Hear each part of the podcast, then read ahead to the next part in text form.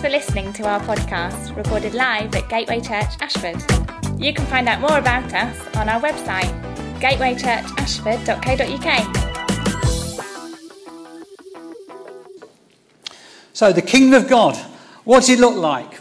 And what is it and what does it look like when it comes? There's two great questions. I've just been, has anybody got The Kingdom of God by the director's cut by, oh, what's that guy's name, that producer? Anybody? Ridley Scott. Ridley Scott. I mean, it's a bit gory, I've got to be honest, but it's a story of the Third Crusade, where the knights and individual lords and soldiers would go from Europe and travel across to Jerusalem to try and maintain the finger grip hold of Jerusalem from the Muslims under, I forget even that guy's name, Solomon, is it? Saladin. Sorry? Saladin, thanks. I know there was, this is a family, isn't it? I love this. And so that's what it's about. And it's interesting that he calls this the Kingdom of God. That this is God's people, quote unquote, going and with a military might to put a cross there and re-establish in their eyes God's kingdom. That God's kingdom would come in physical, geographical ways. That was their understanding of the kingdom.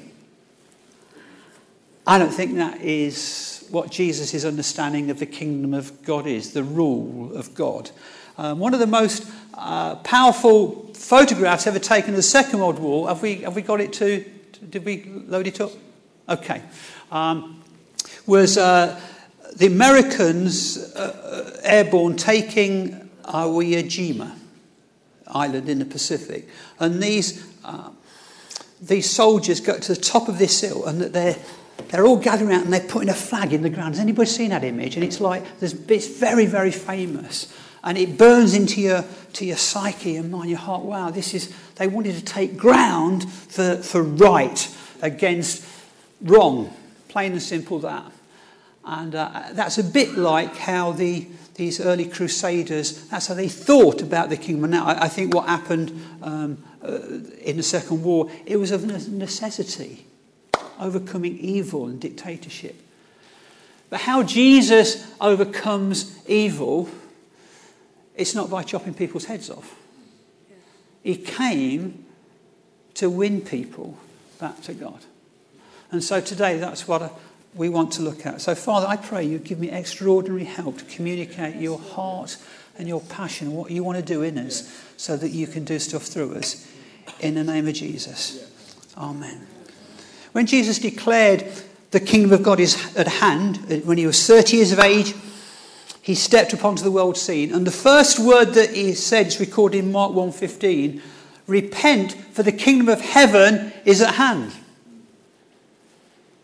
So what's our response to the annunciation that Jesus is bringing the kingdom of the Father, God's rule?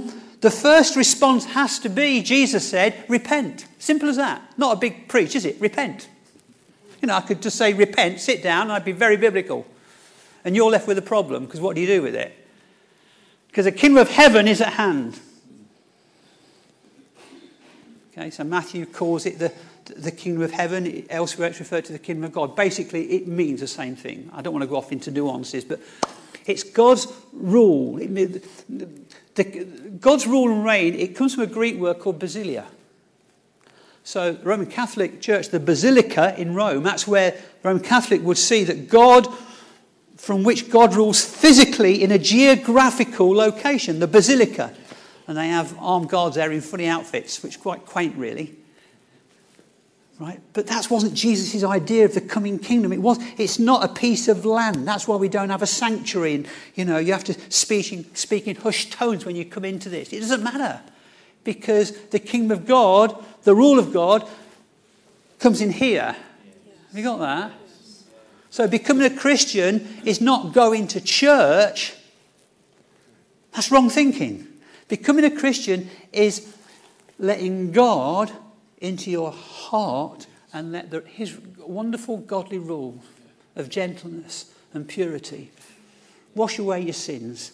Jesus, come into my life. That's being a Christian.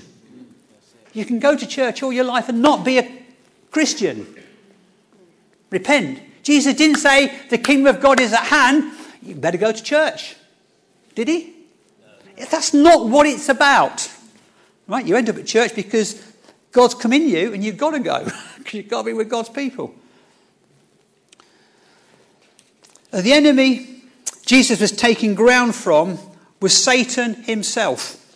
In Ephesians 2, verse 2, he writes to the Christians in Turkey. This is Paul now, writing later on. Jesus died, raised from the dead, ascended. Apostle Paul, he writes this. He says, you, Turkish Christians, were dead in trespasses and sins, in which you once walked. Interesting, isn't it? You walked in trespasses and sins.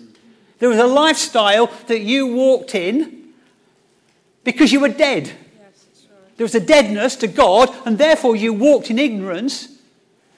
It was a lifestyles thing. You once walked following the course of this world. Well, everybody else does it. Why can't I do it?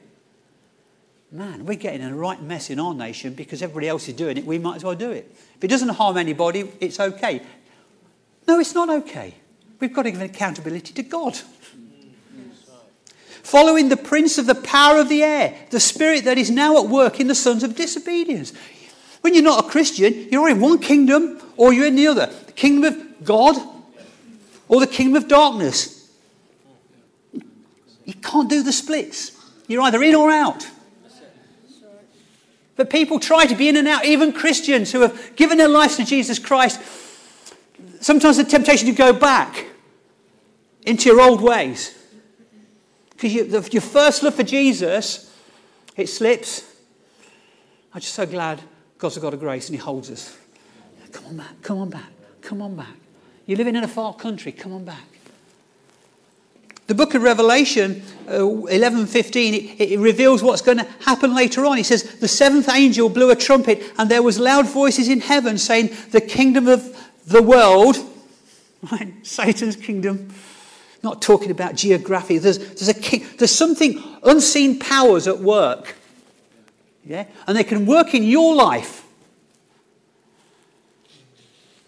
That's where Jesus said to Peter, get behind me, Satan. Right? We can all be vulnerable.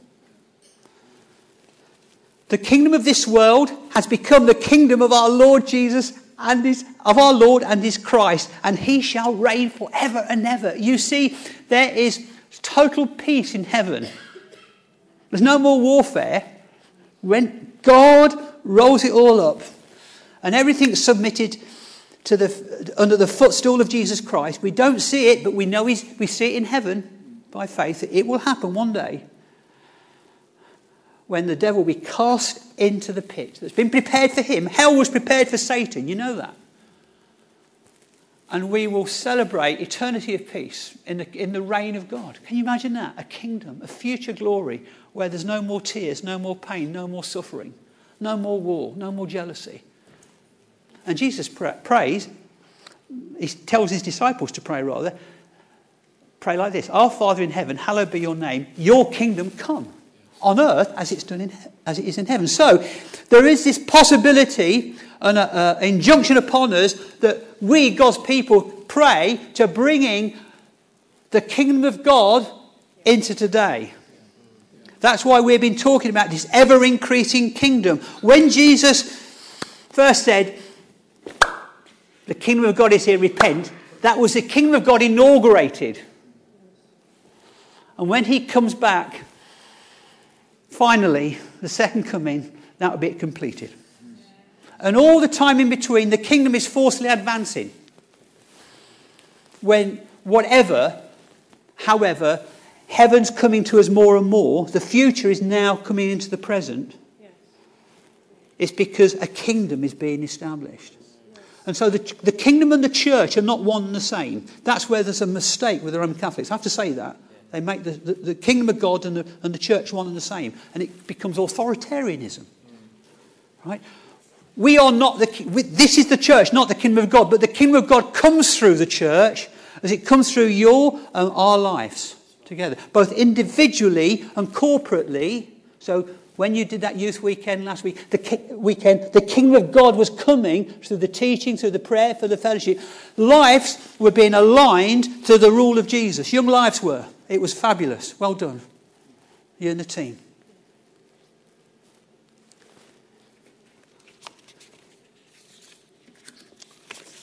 John Wimber rightly said, if you've heard of John Wimber, we are living in the presence of the future. That's what we say. All things are possible to him who believes. That has to be the reason why Jesus taught his disciples to pray, your kingdom come. So it is possible and a future reality that the kingdom of God will grow and expand through us more next year than this year. And that's what I want. Do you want that? Do you want more of the kingdom of God in the church and into the world? Yes. Thank you. You've got to want it. You've got to hunger and thirst after righteousness. Man, that's a big one. To hunger and thirst after righteousness. Yes. You can have all the verses, read all the books, and want to move in the power of God to see his kingdom come, but if your heart's not right inside, there's a problem.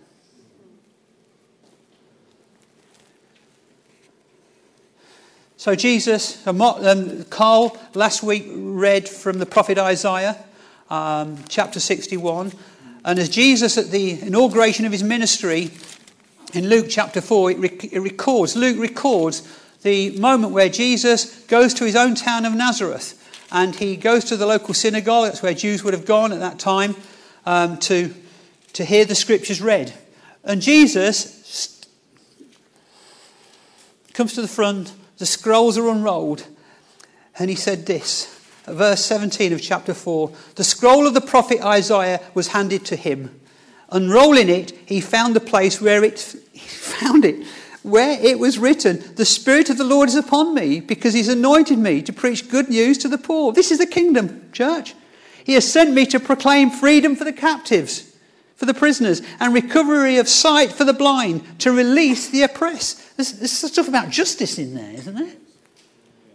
To proclaim the year of the Lord's favour. Oh.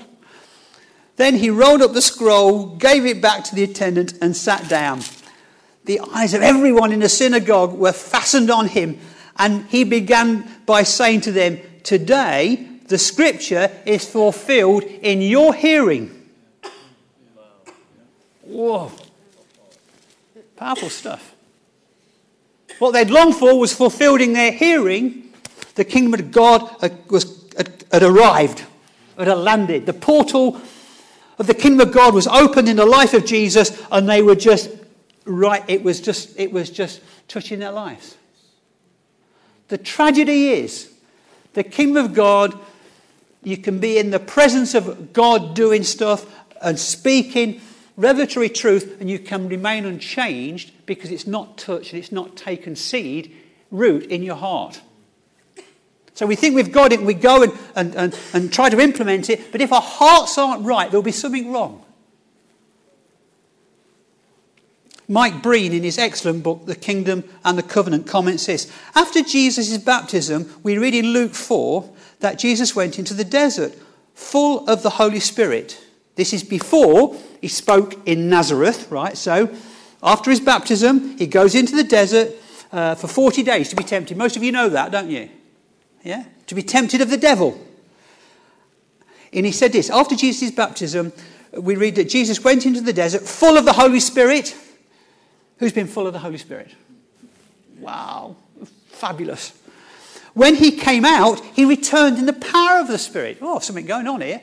He was full going in and returned in the power going out. Something happened in the desert that caused something else, another dynamic to work in his life. And the reason being is this. He walked through temptation well. Satan wanted to stop the advance of the kingdom in its tracks by getting Jesus to fail, to say no to God and yes to the temptations that the enemy gave him. Had Jesus, you just imagine for a moment, if you can, if Jesus had given in to temptation and his heart hadn't been steadfast, he couldn't have stood up in Nazareth and said, today this is fulfilled in your hand. Because if you're going to move in authority, this is Jesus' words, not mine, you have to be under authority. So I'm looking at some wonderful policemen around. They know this. You can't have authority. Authority that policemen have is delegated. You're given it by the crown. If a policeman goes on his own authority, dangerous stuff. Right? We have authority to move in the kingdom power only as much as we are submitted to him, the king, internally. That's what I'm saying to you. And so there's a correlation as we move in more power, that as we move more in power out there, we've got to move deeper into God in here. Yes. I want to move in the power of the Holy Spirit. Yes. Yes. And therefore, I've got to live my life, seen and unseen, in obedience to him. I've got to let him transform my heart. To live aligned with him. My heart, that internal stuff aligned with him. And Jesus had to win the vital battles of the heart out of sight of the crowd before he engaged in stepping out in kingdom power to others. He couldn't move in kingdom authority if there within him existed internal fraternizing or surrendering to the enemy. In the Second World War, they had these collaborate. Is that the right word? Where they, when the one invading army would come in and the civil population would fraternize with the soldiers. I think it happened a lot in Germany, in France, didn't it? Collaboration, that's the word I'm looking for. Yeah, thank you. Brothers and sisters, those of you who know Christ, we can be collaborators with the enemy in a warfare situation. This is a difficult word, but it's gospel. I don't know about you, but I can grasp the logic would say, if we're to move in kingdom power and authority to bring healing, freedom, liberty and justice for the oppressed, we can't extend God's rule out there when it hasn't impacted us in here, in our heart. It's a heart thing. It's a heart thing. That's why Jesus said, repent. Come on, let repentance go deep down. Let God search your heart in the quiet place. Yeah. Somebody said, the most important part of your prayer life is the 15 minutes after you've said amen. Just waiting on God. What's he saying to you? What is he putting his finger on? I hope you want God to put his finger on things that are not right in your life, that need his changing power. I hope you do that. King David said, Lord, this is a big prayer, is it? Test my heart and see if there's any unclean way in me. He'd seen something of the kingdom of God as he could do in that limited revelation that he had 700 years before Jesus, 800, 900 years, whatever it was. Jesus, in John chapter 17, he'd already dedicated himself at baptism. He didn't need to be baptized, but he identified himself with a people that needed saving. Then we see at the end of his ministry, prior to the night of the cross, before the cross, he gets in the garden of Gethsemane, and he said, Father, I sanctify myself that they may be truly sanctified. You see, it's a life of sanctification. Because he didn't want to go through the cross. You know that. You've got to know that. He didn't want to go through the cross. It was too painful to become sin for us. He didn't want to taste the sin. And he said, God, Father, if it's possible that this cup of suffering may pass away from me, let it be so. Obviously, Father was... Sometimes God speaks in the silence. And he said... Nevertheless, not my will, but your will be done. That's a heart sanctified. Holiness means it's not having a big Bible, holy, and looking miserable. Holiness is being totally separated for God in here. Are you totally separated for God? Have you done business with God? When was the last time you really got before God? Right. Why am I saying this? I'm not beating you up, please. I'm preparing you for what God wants to do through us as a people. Because I believe with all my heart the kingdom of God is going to break out more and more amongst us and through us.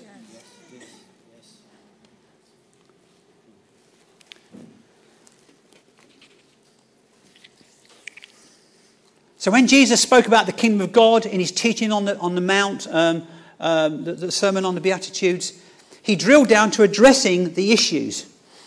Because it's all about the kingdom. Blessed are the pure in spirit, for they shall see the kingdom of heaven. Anger. Okay. Frustration. Lust. Retaliation. Control. You see, you can't be under authority if you're trying to control. You're trying to control others. No. I submit to you. The failure of God's ancient people in the Old Testament, of whom God, he pronounced this: these people honour me with their lips, but their hearts are far from me. Man. Now today, we are encouraged to pray out loud, how great is God. It was a bit meagre. Let's be honest, it was a bit meagre. We want the omega. Alpha and omega, not meagreness. We should have been queuing up. Honestly, brothers and sisters, we should have been queuing up. Come on.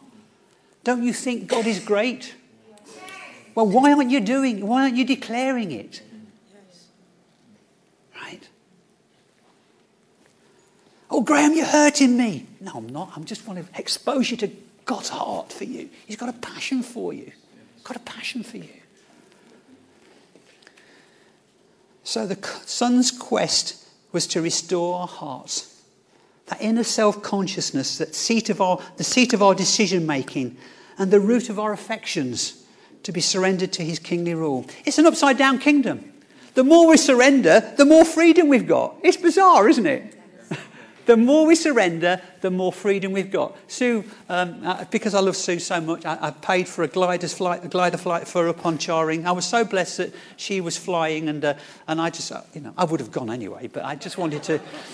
And she was scared stiff, and I'll never do it again. But she came back. She said, the instructor said, this is over at Ashford, she said, to go up, you've got to press the joystick down. I wanted to pull the joystick back to go up, and I went down. It's an upside down. Yeah? To go up, you go down. To go up, you go down. If you want to fly higher in God's purposes, and God's purpose is to work through you, you go down. The more we submit to him within, the more freedom we will have. David Livingstone. Who's ever heard of David Livingstone? That great missionary to Africa. Poor man, he knew how to live a surrendered life. This is one of his prayers. Reign in me, sovereign Lord. Reign in me, the internal real me when no one is looking. Oh, a life fully surrendered to be used. You see, there comes a tiredness, church. And if you're not a Christian yet, I say this to you. There's a tiredness that comes from living in no man's land. You're neither fully in, functionally. The thing about a Christian, I'll tell you this. Once you're a Christian, you can't sin and be happy. You can't do it. I'll say that again. Once you're a Christian, you can't sin and be happy. So know what you're taking on. Know what you're taking on. If you want to give your life to Jesus Christ, you won't be able to sin and be happy, but you will be fulfilled. Because sin is deceptive. That's the problem with sin. It's a sugar-coated poison. When the sugar's worn off, there's just isolation, fear, confusion, and despair. That's why God says don't do it. Because behind sin is the tempter who's out to destroy God's join people. In 2 Timothy chapter 2, verse 20, the apostle writes to this young Timothy, young church leader in Ephesus. He says this, Timothy, in a large house there are articles not only of gold and silver, but also of wood and clay. Some are for special purposes and some are for common use. Those who cleanse themselves from the latter will be instruments for special purposes, made holy, useful to the master, and prepared to do any good work.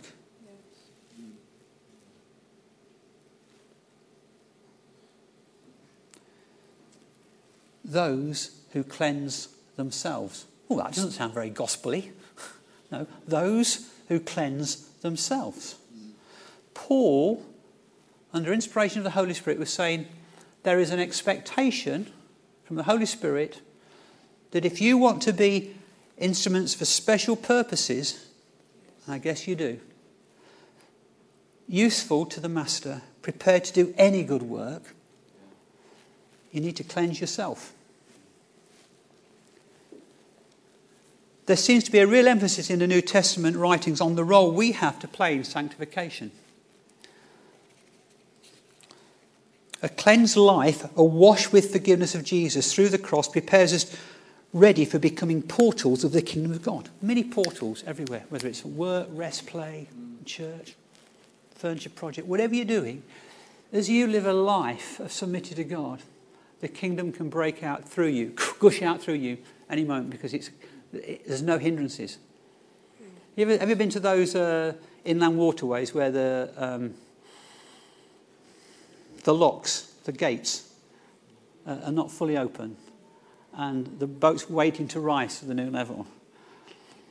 And frustrating because you've got to open the whole lock gate for the water to go through. That's why no compromise. Jesus said to the church at one of the churches in the Revelation, Laodicea, he said, you're neither hot nor cold. I'd sooner have you cold than be lukewarm. I mean, who likes... I can't understand proper coffee. These people are going about proper coffee. It's lukewarm, isn't it? I mean, you can't... Anyway, that's another... I digress. But you're neither hot nor cold. He said, I'll spew you out of my mouth. Man, that says something. That's your Jesus whom you love. Gentle Jesus, meek and mild. Look upon this little child. I'll spew you out of my mouth. If you're neither hot nor cold. You're not going to have fellowship with me. It won't affect your destiny, but you won't have fellowship with me because I want all of you. When you get married, if God leads you in that way, if you get married, you have to learn that you have to give everything to your partner. Honestly, it's far more costly than you think. Somebody said, preach it. But it can only work that way. Can only work that way. Give it all or not at all. Yeah. But God's will is you give it all. You give it all. Those who cleanse themselves. James 4, we've just done the epistle of James so well. Come near to God and he will come near to you. Wash your hands, you sinners, and purify your hearts, you double-minded. He's talking to Christians. Come on. Come near to God. And he will come near to you. What a lovely... Who wants God to come near to them? Oh, yes, yes, yes, with all my fingers and digits. Yeah. And my toes and feet as well. But for that to happen, I've got to draw near to God. I've got to do it. I've got to spend time with God. Grace received does not mean we take a passive stance within the process of being made holy. It's because God... For those who know Jesus Christ, there's a wonderful verse in Hebrews. It said, now, because you are now perfect in his eyes because of the cross, paraphrase me, because of the cross, he's now making you holy. Don't mistake perfection and holiness. You're accepted. Isn't that wonderful? And now let's work on your holiness. I'll work with you. So it's from a place of, I love you, but I want the best for you. Let's work this through. I see you as perfect, so you don't have to try to be accepted. I've accepted you. Yeah. But now, come on. Yeah. Stop playing around. Be done with it. With those things that you know are contrary to me.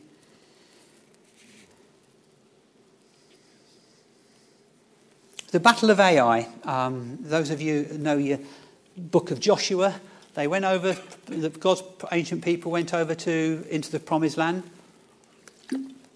killed it in Jericho, didn't they? They really stuffed it. Then they went to Ai. They thought they could mop it up. They didn't even need to, it's a little place, won't need to send the whole troops off. God just said to the prophet, just make sure you destroy everything, all the gold, silver, everything. And they went up to take it, and they got defeated. Just a little thing got defeated. Send in the SAS. But Joshua, he said, no, there's sin in the camp. And they had a way of discernment there before the gifts of the Spirit were given. Now, it's too long to go into that. But they drilled it down to this man Achan and his family. And what they had done, he had stored away, he'd siphoned away gold that was meant to be dedicated to God through destruction, and he got it under his mat. And because of that disobedience from one family, the whole move of God in them was stalled. Yeah. And God was teaching them something. It matters, church. It matters how we live if we're going to advance. Okay, that's community.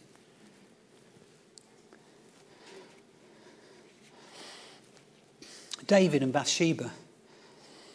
Married, he should have been in bed with his wife, but instead he went up onto the roof late at night and he saw this woman bathing. Right, I don't know why she was bathing naked, but I don't know. Well, no, you bathe naked, wouldn't you? That's true. That's true. Well, you can bathe clothed and do your washing all at once. But he shouldn't have been there looking, snooping. He's a voyeur. A voyeur. There's no voyeurism in the church, is it?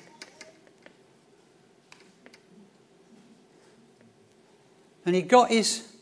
I'm not going to go to bed yet. And he got his Sky TV flicker on. He was flicking through the channels. His wife was in bed. I'm not going to bed yet, dear. I don't feel tired. I'm just going to... He's got things to do.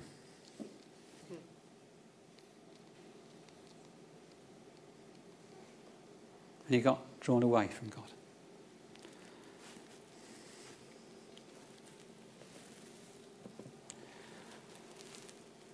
God's rule, he was under authority, he was a king, but he was under authority to God.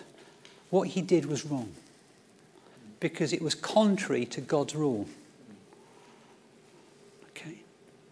Sanctification is coming to terms with, hey, that's not right, I'm going to stop it. There's no condemnation for those who are in Christ, so God's not condemning you. Just stop it. Don't do it. Yeah? Get to bed. Be with your wife. Yeah? Get to bed. Be with your wife.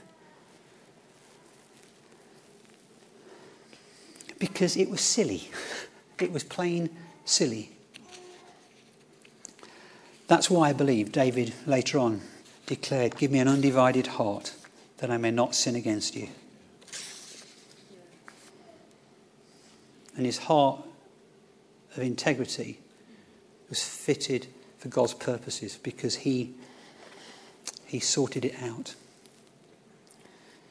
Peter, the same guy. Sorry, Peter, same experience later on when one of the disciples, Jesus betrayed.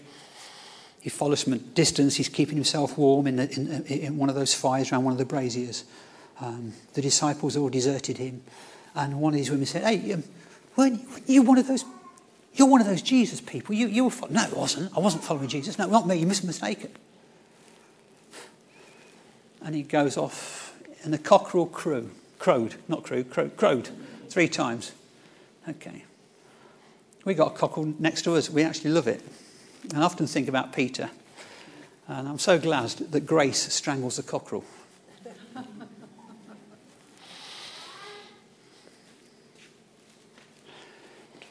Later on, when Peter got sorted, he said this when he wrote his letter. 1 Peter, his first epistle, chapter 3, verse 14, he said, But you,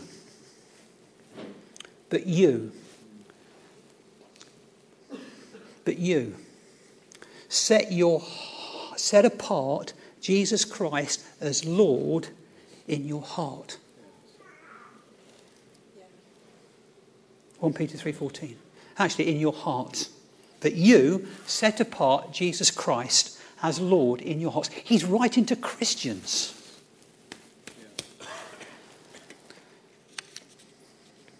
Let us make no mistake about it. If we're going to be more effective in our witness, we need to make Jesus Christ Lord in our hearts. Peter's next verse was, so you may be able to give a good account of those who ask you questions. Right? It's a heart thing. It's a heart thing. People are looking for people who've got heart, who speak the truth from the heart. And the biggest hindrance to spiritual breakthrough in church is pride. But it's a matter of being authentic with him.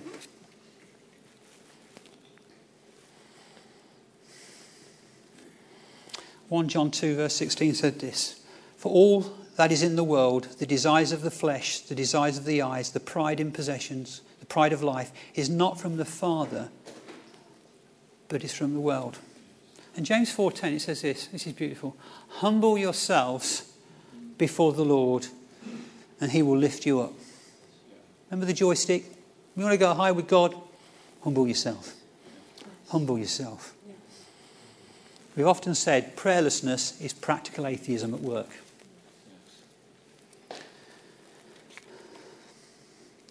The way to greater power is to more humility and submission before him. This has got to be right, hasn't it? Yes, that's right. And please, it's got to be right. David Livingstone, when he came back into England on furlough, that's what missionaries do. They have a break to go back, perhaps raise funds to go back again. But he said, it was said of him, when David Livingstone walked into any university in the British Isles, back from the mission field in Africa, students and faculty would rise to a standing ovation because they knew they were standing in the presence of a giant of a man. And this is an account of his decision to return to Africa. Finally, he went back to his wife one day and he said, Mary, the haunting spectre of the smoke of 1,000 villages in the morning sun is still burning within my heart. We need to go back. She decided that he could go. He should go, but she had to be with the children. She said, when they're old enough, I will join you again, David. And he set off on his lonely journey to preach to the African people who were so much within his heart. Are people within your heart? Is Ashford within your heart? Yeah. Are the sick within your heart? Finally, after a long time, Mary joined him, and the day she set foot on African soil, she contracted a disease that they had so dreaded she wouldn't contact. The very day she set foot on Africa, she got the disease, and a few days later, David was burying her. Lowered into the soil of the African earth there, an eyewitness said, David Livingstone knelt beside the grave, weeping his heart out, and they overheard him praying, my Jesus, my King, my life, my all. I again consecrate my life to thee. I shall place no value on anything I possess or in anything I may do except in relation to thy kingdom and to thy service.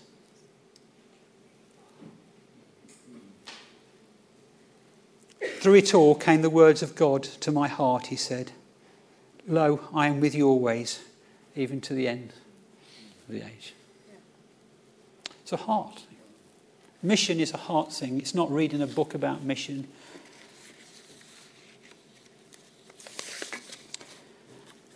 Jesus said to Peter, Peter, to you I'm giving the keys to the kingdom of heaven.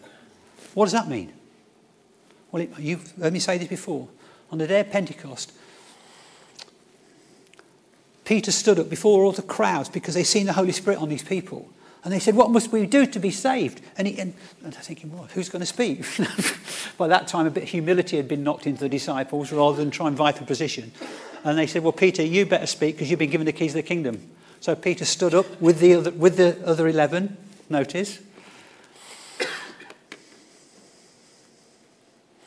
And said, repent, be baptized, and you will be filled with the Holy Spirit. They're the keys of the kingdom of heaven. He unlocked it and 3,000 people were saved. Wow. He could say it because it had happened in his heart. Church, what does it mean for us? I say for men, I'll say this. If you've not signed up for the men's conference, it's important. Sign up, please. Don't make excuses. Sign up. Because this is a kingdom thing. It's not about whether I can afford £3 and a bacon butty. We know that's not the point. It's perhaps we don't want to go because we might be challenged. It might be uncomfortable. We don't even know fully what we're going to say yet. But I do know this. It's a part of God's purpose for the kingdom to come in this church, through this church. Sign up. Secondly, there may be others. It's all of us where attitudes in our heart can take root and dominate us. Yeah.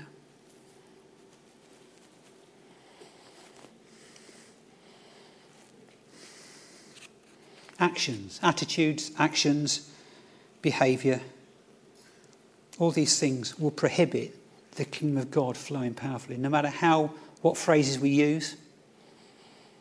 If we're judgmental behind closed doors, it ain't going to happen. It ain't going to happen. Why? Because Jesus didn't judge. He didn't come to judge. He said, the Father will judge. I'll leave that to him. Yeah. Why? Because he knew if he started judging, the kingdom flow would trickle through his life. I don't want to flow, do you? I'm fed up with little. I want more.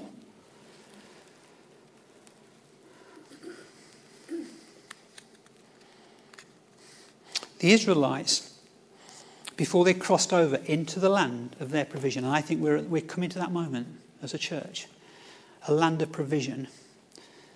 The word was, now dedicate yourselves this day, because you're going to need to be dedicated before you cross over.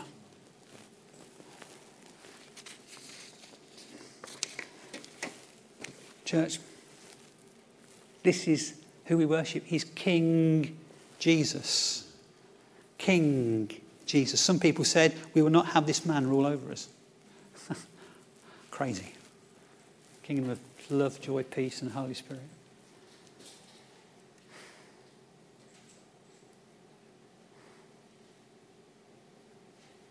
Musicians. I'm not asking you to go forward. Musicians too. All of you that lead in worship. Make sure your heart's right with God. Sometimes we miss out on the musicians because they're here and we're there. But musicians, make sure your heart's right with God. We want the kingdom to flow. It's wonderful what's happening, but we want more, don't we? Make sure your heart's right with God. Community group leaders, make sure your heart's right with God. Right? There's no besetting sin. Yeah. He died for this stuff. He died for you. Don't let's trash it and make light of it. Because God was going to do great things through this church. He's going to do it. He's going to do great things. I believe we're going to have an outbreak of the spirits through Alpha in a special and new way. The counsellor now coming to us asking for help. We're on the verge of something, church. So I'm going to ask the Holy Spirit just to come and rest upon us now. So can we just get comfortable?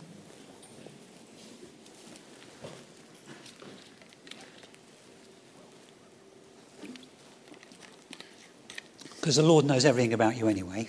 He's that clever. I don't know, he does it, but he knows. He knows everything about you. He just knows everything about you. And he still loves you. Isn't that wonderful? So we can know we're accepted in this moment. It's for us. If you've never given your life to Jesus Christ, I want you to know this. It requires surrender to him. What it is you say, Jesus, cleanse me from all sin. I'm not trusting in church ritual. I'm not trusting my own goodness. That I'm not trusting that if I do more good than evil, I'll get there. No, it doesn't work like that. Salvation is a free gift. but I give my life to you. I give everything to you. And is a killer punch. And I surrender my life to you. Jesus, come and be Lord of my life. I'm going to pray that now before I move on. If that's you, I want you to pray this prayer quietly to Jesus. Jesus, forgive me for all my sin. And now come and take up residence in my life, that you would be in charge of my life. I give the driving wheel to you, Lord, from this moment on.